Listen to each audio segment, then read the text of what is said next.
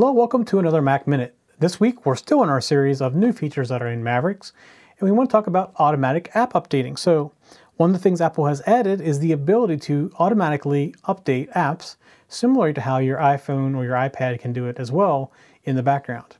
So some people don't like this, so we want to also show you is how you can turn that feature off. So right now I currently have it on, but to get to that, we go up here to System Preferences, just like that. And we come down here to the App Store. And in the App Store, you see right now I'm not, I have to re-authenticate myself, but I have it checked to automatically check for updates. So we're going to do this, and we're going to go ahead and,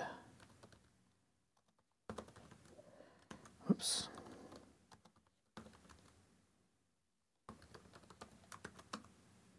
So now we're unlocked.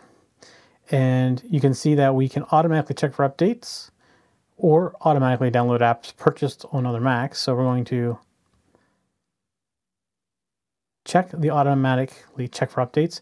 And I want to say download newly available updates in the background and you'll be notified by the notifications if you want it does that.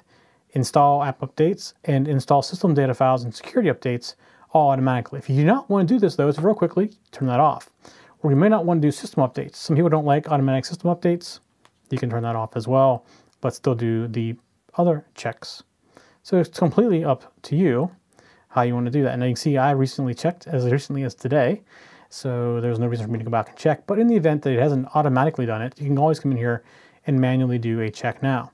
Now, one thing it's important to remember, even if this is unchecked, you can always come into your App Store and click on Updates right here, and you see I still have uh, two updates that I can install at the current time. And it's checking for more. So it hasn't automatically done this install yet, but it probably will do it very, very soon. But if you don't like to do it automatically, you just come here, go updates, you can update all, or you can select your updates.